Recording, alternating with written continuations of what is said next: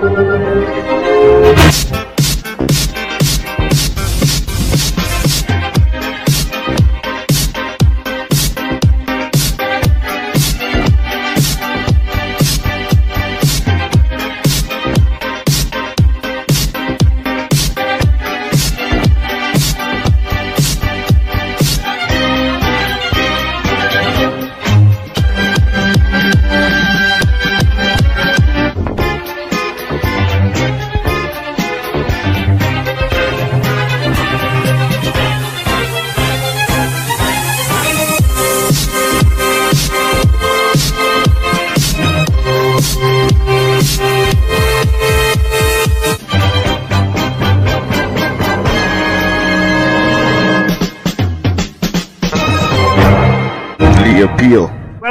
Welcome, brothers and sisters, to another episode of On the Wake Up Radio. This is The Appeal, aka Walker's Appeal.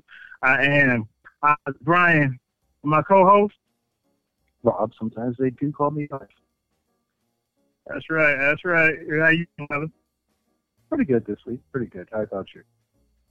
Eh, uh, I've seen better. You know, uh, but you appreciate every inhale and exhale. Like, that's, uh, You right. appreciate all things and it allows us to push through. But yeah, we got a, a great show for y'all this this week. Um, Blackest Hour of the week, you know. Um, well, we always function in the spirit of Sankofa, looking backwards in order to move forward. And so yeah, we got a, a, a full. it's been a busy week, um, historically and presently, and we're gonna try to get to every ounce of it. And um, oh, before we begin, I want to give a shout out to uh, Sister Cindy Ash and, and all of the uh, other programs here on On the Wake Up Radio, uh, the whole On the Wake Up Radio family. Uh, check us out at uh, OTW. That's O is in over, T is in Thomas, uh, W is in world, T is in Thomas, U is in up, B is in boy, E is in Eric. OTW2.com. And also check us out at CindyAshbyProductions.com. Man, uh, whoa. So, um, where to begin? Where to begin? Do you want to start back in time and work our way forward, or you want to start with like most recent and work our way back? Because our our topics are like across the entire timeline. Let's, let's, let's jump around. Let's jump around. All right. Yeah. yeah, I mean, let's let's get in the time machine. Little Um. First of all, I want to give a, a a hell of a shout out to Naila Avant Garde. Mhm. This little girl's amazing. Um, she's the first African American to win the spelling bee Scripps spelling bee contest. Mhm. Um, Did you see the last word she had? Murraya. Don't know what that they, is. they gave her something. It was a word, folks, that it, it was deceptively simple. That you would think would be like the win. Yeah, game. Murraya, M U R R A Y A or something. Mhm. But have you seen the video of her playing basketball? No, I haven't. She got handled like Irving. I mean, really, seriously, take a look at at her ball skills. I mean, she's gonna be a problem. I mean, spelling bees, and I, I, I hope hope she goes to HBCU. Please go to She's got HBCU. mental and physical acuity. There you go. Please go to Howard, Spelman, please. Please. HU, Hampton, Hampton, please. This, something, please. Word, because um, her teacher's Huh? looking very bright. You know, they better start recruiting her now. You know those other colleges will. man, Stays on the ball. She's highly impressive, and we're super proud of her. Um, I'm super proud of her. We're super proud of her. Uh, you know, uh, you know, just uh, black abilities. We just always like to celebrate. Um, which is interesting, right? It allows us to segue into this weekend. Um, Rob, you've been to CEMOTAP with us a couple of times. That's Yeah, uh, the I enjoy easy to CEMOTAP a lot. I may complain, but I do enjoy it. so they have a conference coming up this weekend. Uh, it's on Amos Wilson. Amos Wilson, uh, 21st Century Psychology, 20th Century Psychology in 2021. Yeah, it's a, it's a Zoom. Um, uh, I encourage any of you who have the time to to to, to check it out. Um, put the link up on the website after the show? uh, sure. I mean, I have to ask permission.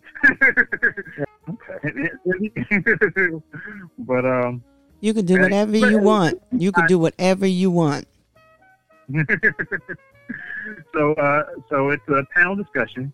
Uh, it's going to include uh, uh, Professor uh, Hank Hank or Henry Williams. Uh, he's the African and African American Studies Department at Lehman College. Um, we have also uh, Dr. Tyrene Wright. Uh, she teaches uh, also at CUNY. She teaches African uh, African and African American uh, history and ethics ethnic studies at CUNY. Um, Dr. Oya uh, Adua Ma'at, who was um, actually she's military. Yeah. U.S. uh, but she's uh, currently a professor at Morgan State University uh, School of Engineering, Department of Electrical and Computer Engineering, uh, where Cool. she teaches uh, where she teaches uh, yeah four core classes. All right. Uh, Dr. Ma'at. Um, it also includes Dr. Leonard Jeffries. I'm not sure if Dr. Leonard Jeffries needs any introduction, uh, but I mean, famous uh, for his uh, battles with Ed Koch uh, back in the in the 80s. Uh, former head of uh, African American Studies at CUNY, at City City College specifically. Um, I mean, yeah, I mean, Dr. Leonard Jeffries is. Uh, I mean, you, you, if I should tell you who Dr. Leonard Jeffries is, Dr. Leonard Jeffries, and also uh, Dr. Obari uh, Cartman. Uh, Dr. Bart Cartman is author of uh, Ladies Man, Conversation with Young Black Men About Relationships and Manhood. Um, uh, also a contemporary of uh, Cornel West. Uh, and that's okay. And uh, Sababu Plata, uh, Brother Sababu Plata, he's the editor of uh, Amos Wilson's books. And um, brother lives on Rogers Ave in Brooklyn. You know, so he he probably single-handedly uh, might be responsible for keeping the memory of Amos Wilson alive. Now, I don't talk about it a lot. I, I went to Fordham University, right? It's a PWI. uh, and the one thing I do take pride about in in going to Fordham is that Dr. Amos Wilson also went to Fordham. That's my my my one feather in my cap that I will take pride in. That I uh, I, I I didn't get a chance to know him. Of course, he passed before I, I came around. Uh, but um, That's the point a- of alumni, though. You get to Huh? have humble brags through association. That's the whole point of alumni. You get to humble brag. I- I'm not sure if he claims it either. So I'm That's no, that's how it works. We went over this last week. That's like half the Ivy League system's whole selling points. so they can do it, you can do it too. and um, my my my dear brother brother Raymond Duguay, who's a member of the UNIA, also a student of Dr. Leonard Jeffries. I, I've heard stories that um, uh, Duguay was a I believe he's a, a science major, a math major, and he used to cut his classes. Like he would never go to class when he was at at, uh, at City Tech, because City College, because he would always sneak into Dr. Leonard Jeffries classes just because you know that's where his his passions lie.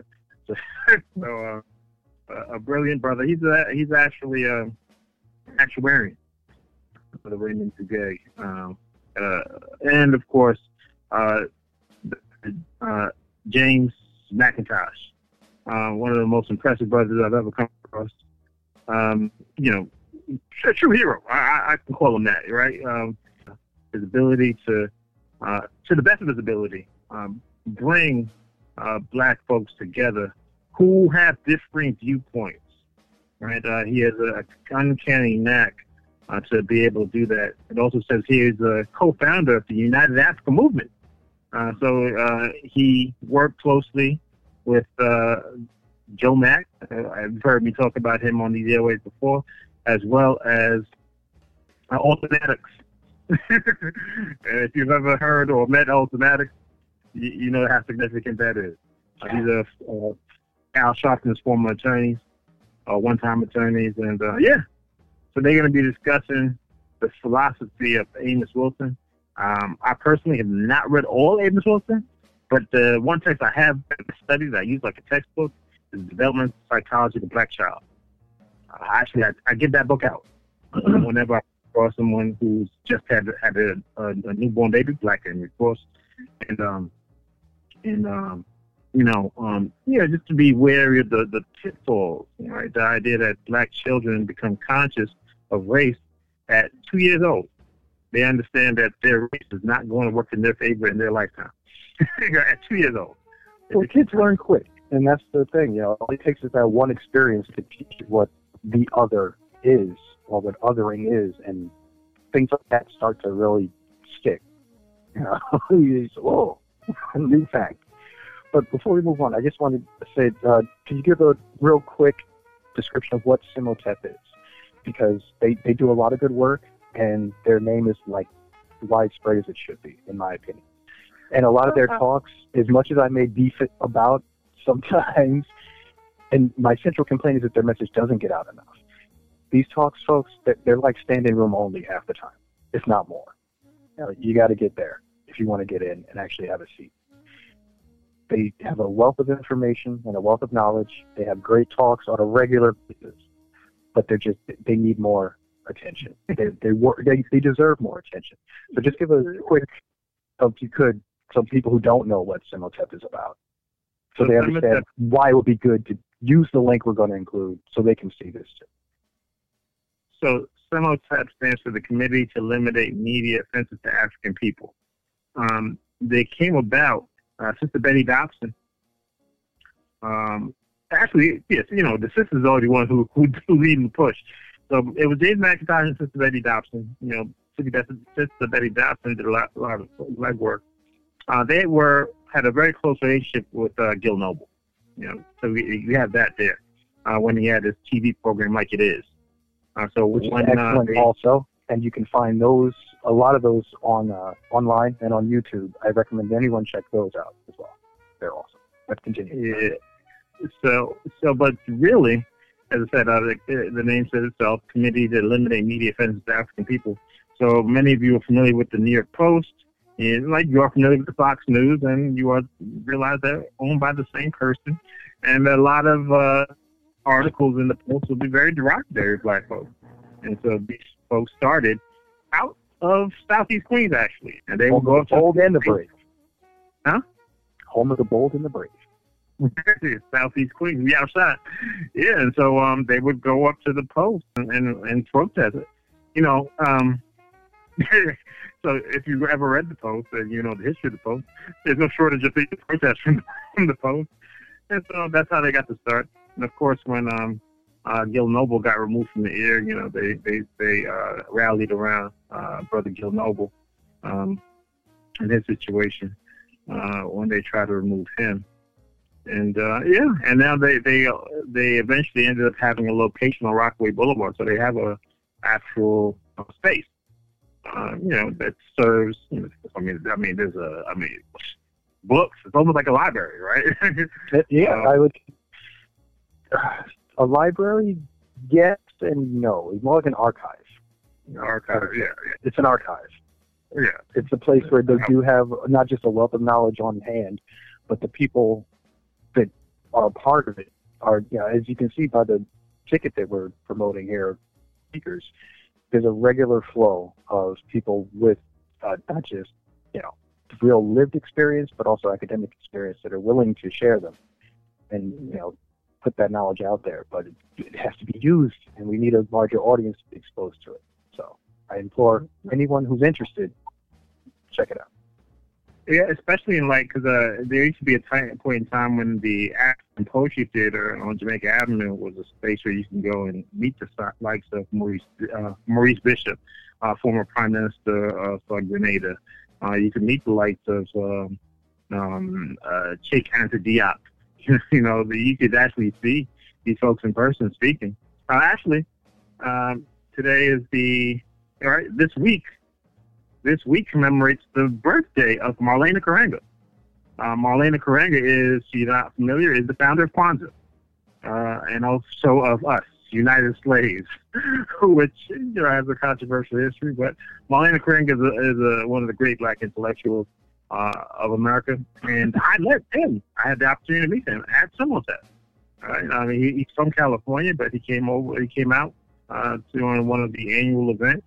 Uh, you know, to say I can tell my my kids or whoever that uh, I met Maulana Karenga. That who who that guy is? That guy is the one who created Kwanzaa. You know that, that, that that's a big deal to me.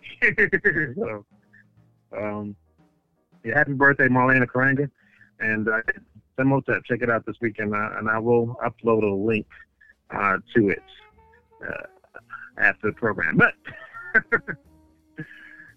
uh, did you get a chance to read uh, Cornel West's resignation letter? No, but I actually should check that out. That sounds like that would be a like one or two laughs at least. I know what I would write as a resignation letter under those circumstances. so it was very Cornel West, and um, now essentially says that. Well, he's specifically speaking about the Harvard School of Divinity. So he doesn't mm-hmm. cast a wide brush about Harvard altogether, but specifically the School of Divinity. He refers to it as being in decay and decline.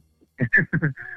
and um, that he is of the mindset that um, it's because of his position on Palestine, right? Mm. Um, Not surprising. That that that he's he's being denied tenure, mm-hmm. and uh, and all these a bunch of things. We talk about talks about pay, talks about appreciation. Um, he, he talks about his mother passing, and that you know not not the I guess feeling appreciated that they didn't mention it. But not just his mother. He also mentions one of his colleagues' mother also passed within that last four years, and uh, you know it's kind of like brushed aside. You got to be wary of large institutions when it comes to things like that. I mean, Disney didn't even say happy birthday to James Earl Jones this year, or you know Billy Dee. So there you go. But um, I think these are two cornerstone characters for their entire franchise of Star Wars. But it's true. You know, who needs Darth Vader's voice, right? so, and not for nothing, I don't want to sleep on Cornel West. I'm just saying, as far as pop culture and public recognition goes, Vader's of things and James Earl Jones is a lot more well known than Cornel West. So this is how these people are easily passed over in these institutions that just don't value them, and that can be anywhere.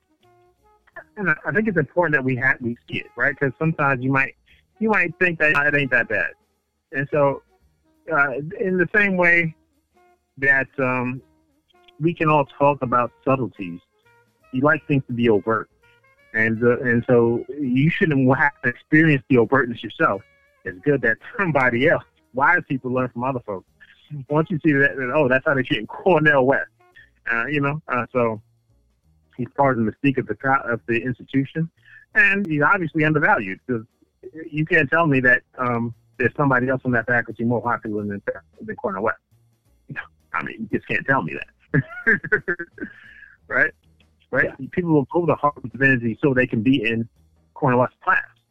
Well, not just that, but the recognition that just his association with the school brings to the school. I'm not saying that they yeah. need the advertising because they're not well known, but he's reached that point of being a public educator. That's yeah. a rare position. We're talking like Carl Sagan, you know, in uh, or in Neil deGrasse Tyson, who literally followed right in the footsteps of Carl Sagan and took his position over.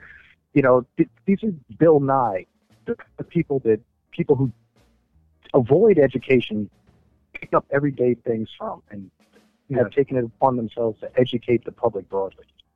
And that guy isn't worth tenure? Come on. Really? He gets left wing atheists in a room rocking out to, you know, theology and not just using a basic call and response technique. I mean, he, he takes them to church and they get it. That's a talent alone. But, yeah. yeah right.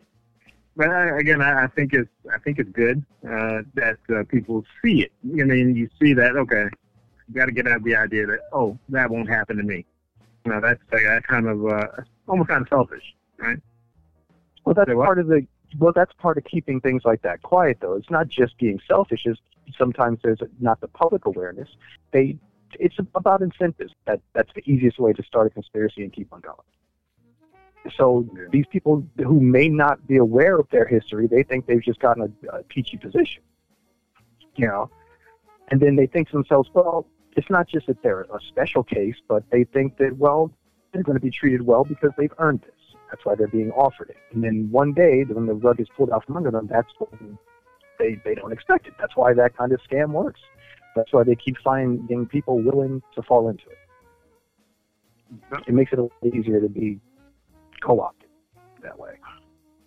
So, um, today, this week marks the anniversary. Uh, back in 1863, we had the New York City, what they call draft riots, which were really a race riot. It's one, and, and you, know, we like to think of this stuff happening in the South. No, this stuff happened right here in New York City, right in Manhattan. Um, uh, upwards of uh, 120 black folks were killed. Oh, um, you know, we we made this argument, and you and I have had this conversation before, Rob, about how rich whites turn poor whites against blacks. Oh yeah, that's how they maintain their position on the pile. That that's how hierarchy is enforced. Technically, right? It, it, so it makes the argument that actually all three groups. So the the poor whites can still hate the rich whites, but still not like the blacks. Sure. so it's not like they, they need a coalition of with the rich whites in order to uh, in order to perpetuate this anti-black stuff. They can perpetuate the anti-black stuff pretty well on their own. Why ask no- that? Well, I think that's, but that can come down to anyone. It's the thing that now you've incentivized. Our system has taken that extra step to preserve itself of incentivizing people to that behavior. Like I said before, I, I, you can break down a lot of our history and why things turned out the way they did purely by how people are motivated. And this isn't this is intentional. It's how laws are structured. Know, they're just not writing legislation willy nilly. These are all social directives. You you make a law, you make a you make legislation to guide your society. So it's like the current discussion on uh, critical race theory, and how this is a very technical way of examining how law has affected social progression. And right now, you have propagandists on the left and the right. You know, if you're looking at it from a European perspective or a American, a Euro-American perspective, oh, they're taking our culture. You know, they're they're erasing us, and they're you know, it's an easy way to blame lefties. If you're looking at it from a left-wing perspective, you're going to say you're going to use some of the facts and uh, curriculum that they're trying to put forward, like in um, uh, when it comes to education about you know slavery and actual history in the United States. Anything that looks at that curriculum is being challenged because it's that kind of source material that people are indoctrinated with. And yes, we are indoctrinated here, just like everywhere else. If that's changed, you, completely you, you knock the legs out from under that system that has kept the status quo. A lot of the people who were in favor or scared of these kinds of changes recognize that they're just scared because the, the status quo is being threatened, not them personally being threatened. And by changing that message and making them feel personally threatened by a social change, that's how you get a silent recruitment going. That's why I've been warning about the fact that these white supremacist arguments becoming main have become mainstream in less than two years. We went from a bunch of freaking soy boys in khakis and polo shirts marching in the night with torches talking about they will not replace us and that being shocking and fringe. And it's a common talking point in mainstream media about how quote unquote European or Euro American culture is being erased and being replaced and how it's a common talking point in pop culture that white people are being erased from, you know, movies, more redheads and how white males are being erased from media and replaced with quote unquote white females or gay males. Know, the, the black and Asian community could tell you some stories about being replaced with, you know, an effeminate version of themselves. For years and years and decades upon decades, black Asian males, the only roles that were really popular was if you weren't the leading man, you were going to play that effeminate, you know, purse puppy or the gal pal or the scared guy who runs around and screams and then gets killed quickly. You know, that that those things became tropes because they happened all the fracking time. And it, to bring it back around to your opening point, the same institutions and the same industries that are pushing this crazy narrative now are the same industries and institutions that were enforcing this backward status quo all this time. So the, the messaging is even coming. It, it, it's inside the house. he's behind you. Turn around. And that's what's so frustrating about this, seeing society tear itself apart, but it's taking marching orders from like the people who were telling you to tear yourself apart. So in uh, in 1863, on New York City, um, of course, you know we're we're, Civil War, and um, there's a draft, but Abraham Lincoln allows wealthy men to pay what equates to three hundred dollars. Well, what equates to six thousand dollars today, three thousand dollars back, three hundred dollars back then, uh, to commute their fee and hire a substitute. So I can avoid the draft by paying three hundred dollars, and they'll go get somebody else. That's Instead. So there was this resentment of poor whites because of that, and then there was, uh, of course, the resentment towards blacks because they felt blacks were competing for work for their jobs. And uh, of course, you're not going to lynch, lynch wealthy, lynch wealthy white men. So they, over a three-day period, um, it took a, I think it took a day for uh, the uh, government to actually do something, the federal government to actually do something or act, or the state government to act. Uh, they killed 120 blacks. They burned two churches, right? Um, uh, and you know, technically, this is genocide uh, because it led to uh, a migration of the black population outside of Manhattan and into Brooklyn. Right? Um, the population dropped in Manhattan right after this event. Um, in Seneca Village, Yeah. uh,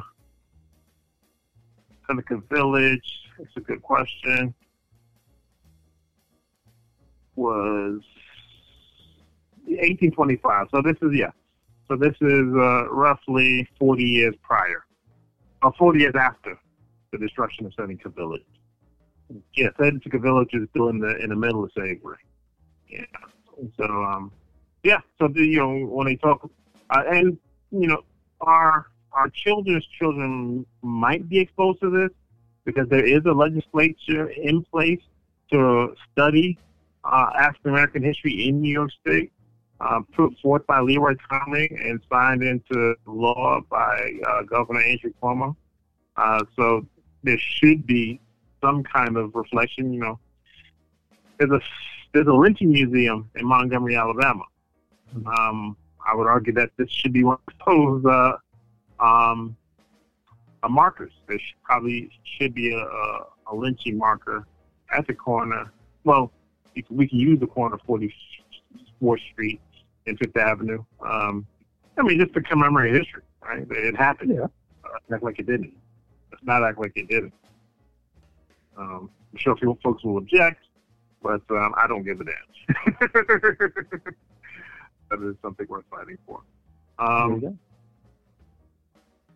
moving forward, also um, today, the city of Mound Bayou, Mississippi, was founded this week.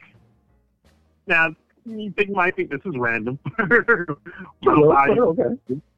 why would I care about mine? But but it's very central. Um, and personal. Whimsical name, I'll give it that. Bayou, Mississippi. is a town founded by former slaves. Uh, actually, and it has this distinction. It technically has the largest black population uh, by percentage of any country in the any city in the nation of any Okay. community. It has a black population of ninety eight point six percent. This is a black town, baby. And, and all the more miraculous is that you know if you think of it, it is Mississippi. It's founded in you know, the nineteen twenties, and uh, and you can imagine that uh, high school had the right to vote. Well, actually, so yeah, proper, it's founded in 1887. Yeah, so right after Reconstruction. Yeah. Mhm. Um, uh, by uh, by Isaiah Montgomery, who is a contemporary, of course, Mississippi, building town of Booker T. Washington. And actually, I believe Isaiah Montgomery actually went on to hold a position at Tuskegee Institute as well. Uh, reason why this is interesting, why Mound Bayou is interesting. Uh, one, there is the Taborian Hospital. All right, so the Taborian Hospital is a, a black hospital uh, built in Mound Bayou, right? A black institution, black hospital. Um, the chief surgeon at that hospital is a, a fellow by the name of Dr. Theodore Roosevelt Mason Howard. That's T.R.M. Howard. Was the richest black man in Mississippi. Um, he owned uh, the first black swimming pool for blacks. He owned a zoo. he had a, a home construction firm. Um, when the journalists and witnesses for the Emmett Till trial, right? This Mississippi, not a whole lot of places they could stay. Because black reporters stayed at Theodore Roosevelt Mason Howard's house, right? And he gave them armed protection to and from the court, the courthouse, on a daily basis. Now, why is this further significant? It comes back to Queens. So he has a hospital. He's teaching medicine. He's teaching nursing. He has a nursing program. And one of his students of his nursing program is a young sharecropper by the name of Rose Paris. Rose Paris. Uh, again, another one of my heroes. Rose Paris grows up in Mound Bayou, Mississippi. She talks about how much cotton she used to pick. She used to be real quick. you know what I mean? So she comes to New York, you know, seeking a better life, part of the Great Migration. Um, and one day a stab victim comes through Harlem Hospital because she gets a nursing degree and she goes on to work at Harlem Hospital. Uh, that person was Martin Luther King. This is when he was stabbed in Harlem. She was the attending nurse. And she was part of the, the, the team that saved Martin Luther King's life. Uh, a lot of times we we look at folks and we see like people doing extraordinary things, i.e., uh, Medgar Evers. Imagine Jim Crow South, Medgar Evers is registering folks to vote. We all know that he got shot coming out of his car going into his house. Now, how could he afford those things, registering folks to vote? You know what I mean? Because he worked for Theodore Roosevelt Mason Howard, had an insurance company. So that's what he did to put food on the table while he was out. And let's believe he wasn't selling much insurance. That was Theodore Roosevelt Mason Howard's way of supporting him while he was doing the people's work. But it was Right. also important to do at that time as well. You know, it was a lot harder for people to get, you know, insurance, especially group life insurance and things like that. That was a major function that a lot of fraternal organizations served at first. Uh, trade guilds as well. That was a big part of what they did. This is the genesis of what unions and trade unions come out of and would later become until we have what we have today. So again, this is why I harp on a lot of these older techniques for organizing and community building that seem to have been abandoned. But I don't know why they've been abandoned. They were so goddamn effective. They actually built institutions to fix stuff instead of, you know, like the half-assed lobbying we get today. When you get out of the folks in the room telling you what's best, you you you think what you've been doing, been working the whole time. No, no, no. Not just other folks in the room. When you're meeting in the room owned and leased by other folks. That's the key difference. Amen. And that's a lot of what's going on today. That's a lot of what the excuse that we call the left is today. It, it's it's market interests that are actually being run by our opponents. But because they put a, a slightly different label on it, on it and use a subsidiary to push it, and they've trained these goddamn clones in marketing techniques, and literal child actors are raised to be activists. Activism and organizing has become an industry unto itself. And it's just one degree away from marketing. Okay, voter outreach, research, a lot of what passes for that today, professional and paid level, is fucking marketing. Trust me, I know. Uh, to finish that story, uh,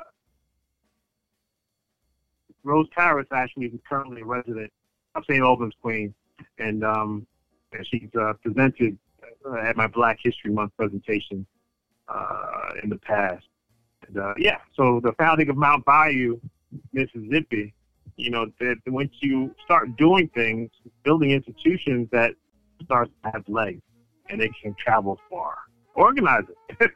Whatever you do, just organize it. can have a profound effect.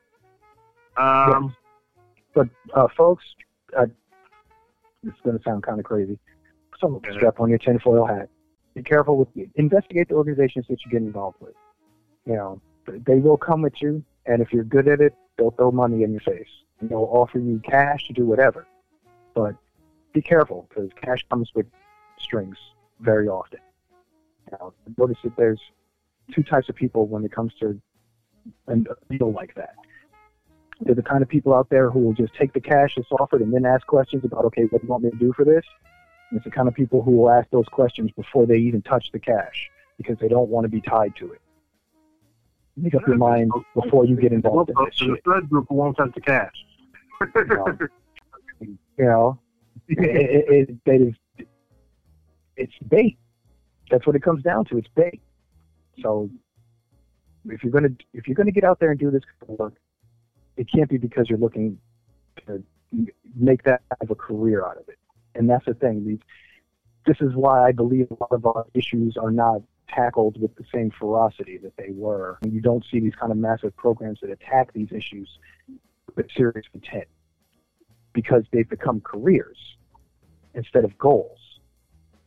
You know, I, I got into activism with the idea of, you know, I do have a passion for politics. I wouldn't mind being elected to something. There's no secret in that. Not because I want a pension. And That's gotten flipped along with the incentives that are built into our culture that form our society. And that until we attack that at the base of a lot of our organizing, we're always going to have this weakness. We're always going to be infiltrated by these money grubbing neoliberal sons of bitches because that is what they live and breathe. And it sounds aggressive, but you got to have a purge. You got to get rid of it. And until that sickness is gone, you're going to have a sick organization limping forward, and you're going to keep wondering why you keep electing these progressives that get into office and then do the bidding of your enemy. It's no mystery. this week also we we recognize uh, Maulana Karenga as celebrating her birthday this week. Uh, also, I want to remember my be- my diva, uh, Nelson Mandela. Happy birthday, Ubuntu. We are because you are. Uh, you wanted to discuss the the, the recent events in in uh, Haiti and South Africa, Rob? Yeah, man, stuff's popping off in every hemisphere. it is crazy out there this week. Uh, where to begin? Close to Well, home so- or across the pond? Let, let, let's uh, let's talk across the pond. Okay. other side of the triangle, things in South Africa, yeah, since we just mentioned Nelson, um, rev- is it revolution or is it a riot? What would you say? Because we got people in the streets. Former President Zamunda has, uh, he's actually trying to not, he was sentenced to 15 years, 15 years in jail for corruption. And his supporters are taken to the streets. And you have had days now of just, you know, people popping off. And uh, since I'm not there, I hesitate to really say riot or revolution. Well, I guess you know um, the whoever's victorious tell that tale. You know how it goes. Yeah. So Yeah, that's yet. true. Well, the, the the problem is honestly a lot of my a lot of news sources aren't covering it, and the main ones I've seen covering it have been European news sources. The German news service has been the one putting out the most information on it. So that tells you that to me that's a problem right there. okay. Yeah, you- you're right. Um, And this is something that, again, this isn't like a small nation. They've got nukes for crying out loud. and and this is something that's been ongoing. South is one of the largest economies in on the continent. And This isn't like they've been having a rough go of it. There was a massive water shortage. What? You know, Oh well, yeah, yeah, that's going on, especially in uh, Cape Town. You've got global warming, climate change, whoever you want, whatever you want to place a, about the triggering of climate change, it is now a not a debatable thing. Whether you think it's human aided, human caused, or just the anthropogenic changes in our atmosphere as normal cycles, either way, it's here, baby. So we got a deal. and it does have repercussions. Yes. And these repercussions are going to be felt. You see, the thing that I think is real crazy about this is they're already shaping the narrative because a lot of this coverage is coming from those, again, the nations that profit from resource extraction and colonialism are, again, trying to set the narrative already. Because the nations that are being hit the hardest by climate change are going to be where you're going to get your major migrations coming from. So when it's you know 120 on average in some of these former colonial nations, and they want to immigrate to these European centers that are now safer and rich after centuries of plunder, guess what the narrative is going to be? You know, we've already seen this playing out in the UK. We've seen this playing out across the more quote unquote civilized, you know, Scandinavian nations and the problems they've had trying to integrate the uh, refugees that we've already had from war that have been going on for the last, you know, 10 plus years. We've been getting slow snapshots of what's coming down the pipeline, and we're just not we're not addressing it. We're like, doo doo doo. You know, the canary in the coal mine is dead, and we're still not paying attention. you said loud. And um, what about to Haiti? From some doctors live in Miami? Yeah, that's that's wild, bro. You know, eh, we got private Merc armies, mad doctor, and a plot to take over an island nation in turn. That is a Bond script right there. There is. All he mm-hmm. needs is a crafty sidekick with a gimmick. you need an eye patch and a little kitten. You know, that he's seriously. Com- we're talking. We're in comic book villain territory. We've got ships going ready to colonize the moon. The future is looking awesome and insane at the same time. I'm down for it. I was raised on sci-fi and comic books.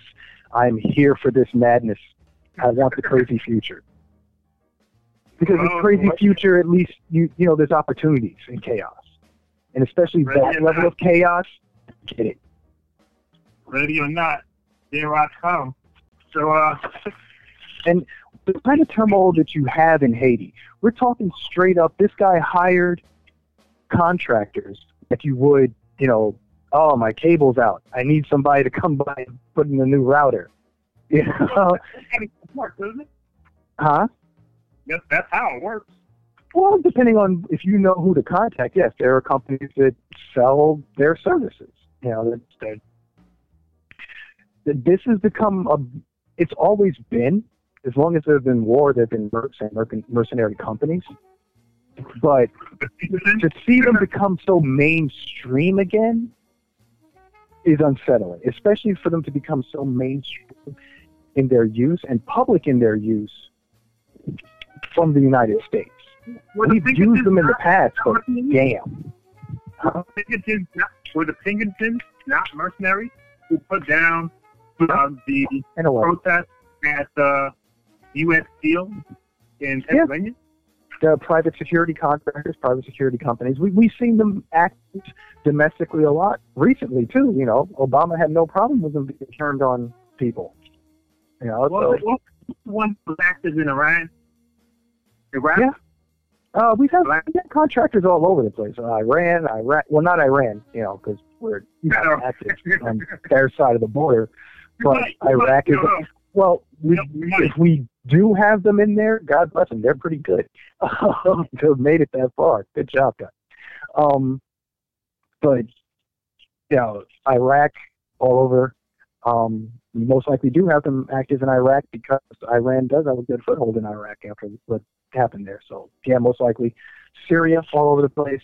Um, Afghanistan, that's going to be their new big money maker as we pull out.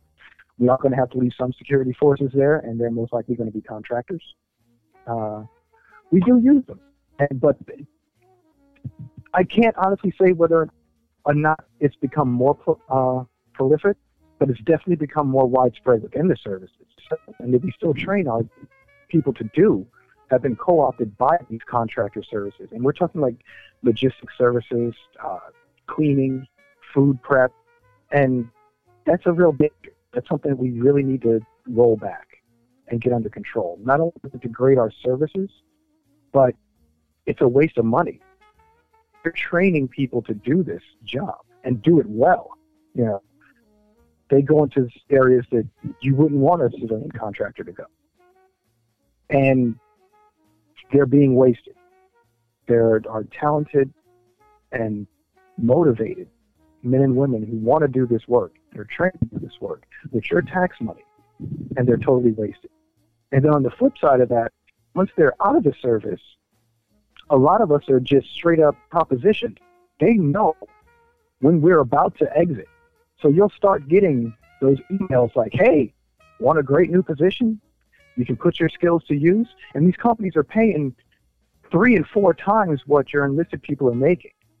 So a lot of Yeah. times, that's talent is like, why am I going to stay here? My only option to make a living doing this and serving my country is either I go to a war zone and re-up Well, sign back up in uh, a federal, tax-free zone, or I go work as a mercenary. federal firefighters. The firefighters who put out forest fires and stuff. Mhm. Who jump out of airplanes into forest fires. Mhm. They make they were making twelve dollars an hour.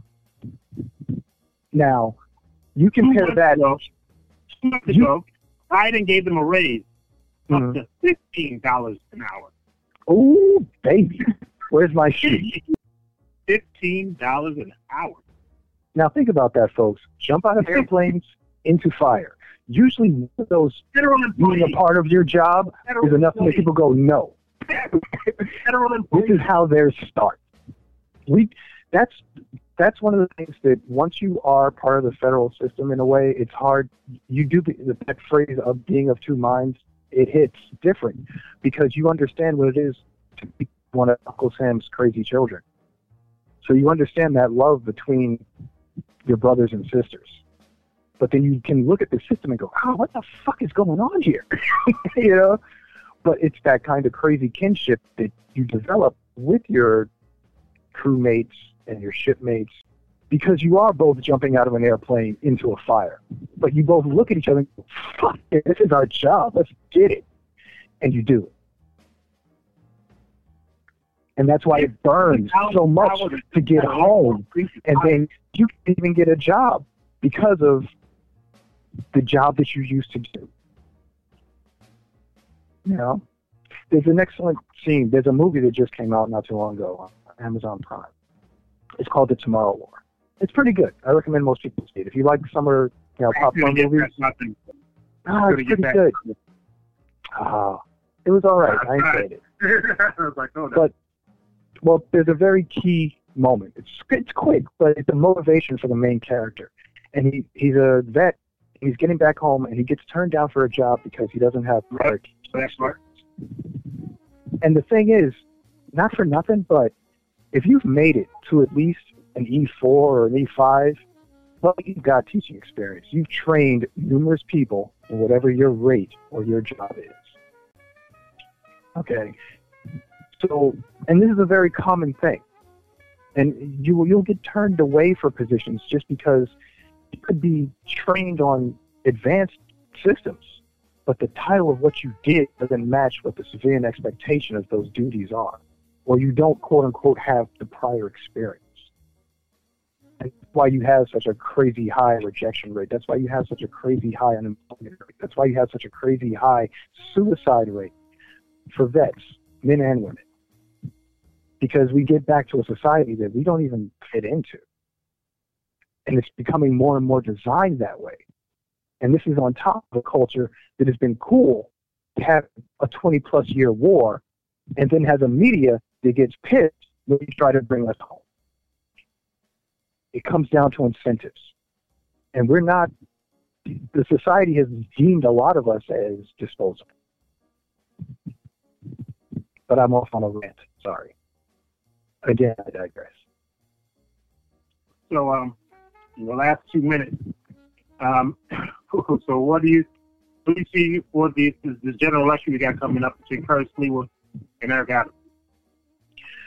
Rock and Hard Place have met, and there's going to be first, but we got uh, my money would be on Adams because McAdams because frankly, if Sliwa gets in there, it would more, his I would see his administration being more of a cult of personality than anything else. And people familiar with his history within the media, I think, would agree. It would be poisonous to New York City and the country writ large. If you look at the impact, the outsized impact that our media has on the attitudes and mindsets of states that we have zero contact with, you look at the impact that Rudy Giuliani was able to have as quote unquote America's mayor for over a decade after the bullshit that he does on regular. Imagine what that would do, and especially with the condition that New York City is in right now. The rest of the country may not be aware of the amount of urban decay eating at the heart of Manhattan at this very minute. Okay, that I'm no expert, but don't be surprised if you see a real crisis when it comes to commercial real estate in the city. It's unsustainable to have rents, not just residential rents, but also commercial rents at the rates that they are when people don't have income. And we're literally just printing money.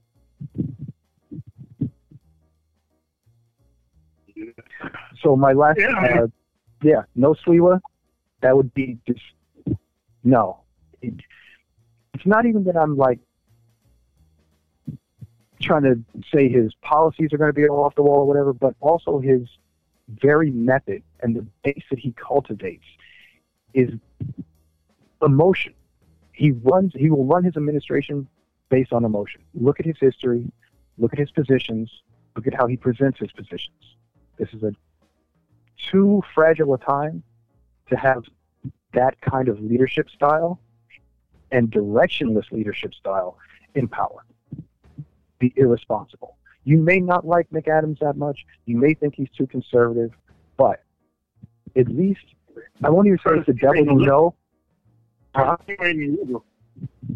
Neither one of them are liberal, and honestly, I don't. Labels on that level of liberal, conservative mean nothing to me at this point. But a lot of the language that we use to describe our politics is inadequate um, to describe their positions. I prefer to honestly just look at policy. You can say somebody's conservative or liberal or whatever, But when it comes down to it, it doesn't matter. The policy that you're talking about at the moment is what matters. This is why I'm a civic nationalist. I'm not a Democrat or a Republican. That is literally trying to choose what your ideology is and align it based on organizations that have no fucking ideology. These groups that we consider, that the average person considers to be a political group, are anything but political. These organizations are job placement agencies for people who collaborate. That's what they are at this point. They are job security. Because anytime you can have outside organizations writing and lobbying for legislation that you then just sign off on, you're no longer a legislator. And especially if these are the same organizations that pay for you to run in an election, that means you just got sponsored. So, no. No serious adult that understands the situation can honestly look at either of the two national parties and call them a political party. They are parties, but they are, again, we're talking more about a trade guild or a job security system. And that's how they should be treated. If you are a serious adult, if you seriously want to see change, you need to fix your mind and get right and stop treating these animals like anything but the organizations that they form. Do you have any uh, closing thoughts uh, before we get out of here? Check out CEMOTAP. If you are going to get involved and organize on any level, start at home, start at your community level, and help them. Don't don't give these parties the time of day or the oxygen in the in the room because they'll just suck it out of you and waste your mind and emotion on things that are happening literally thousands of miles away. And it'll eat at your soul. Fix your neighborhood and make them come to you. Uh, I'm going to leave out with a quote from the great Maulana Karenga. There was a thrust to raise the consciousness of the people, and we argued that in order to free ourselves, we must be ourselves Africans, people oppressed and in struggle, and we must be self-conscious about this. So next time, brothers and sisters, Africans, Africanettes, and those of you who are African adjacent, this is the appeal on the Wake Up Radio. This is Cindy Ashley production. My brother Rob. I am Oz Brian. So next time, I salute you. Peace to all my Africans and those of you who are African adjacent. My name is Oz Bryan. I'm the co-host of Walker's Appeal, aka The Appeal, where we function in the spirit of Sankofa, always looking backwards before we move forwards. Catch us on onthewakeupradio.com. Also check us out on otwtube.com, otwtube.com. Check us out every Thursday from 10 p.m. to 11 p.m., the blackest hour of your week. History is a clock that people use to tell their political and cultural time of day. It is a compass they use to find themselves on the map of human geography. It tells them where they are, but more importantly, where they must be. John Henrik Clarke. See you in the future later. Peace. Look it up. Flawed individual. Thanks for keeping the lights on, Deang. Cindy Ashby Production. On the Wake Up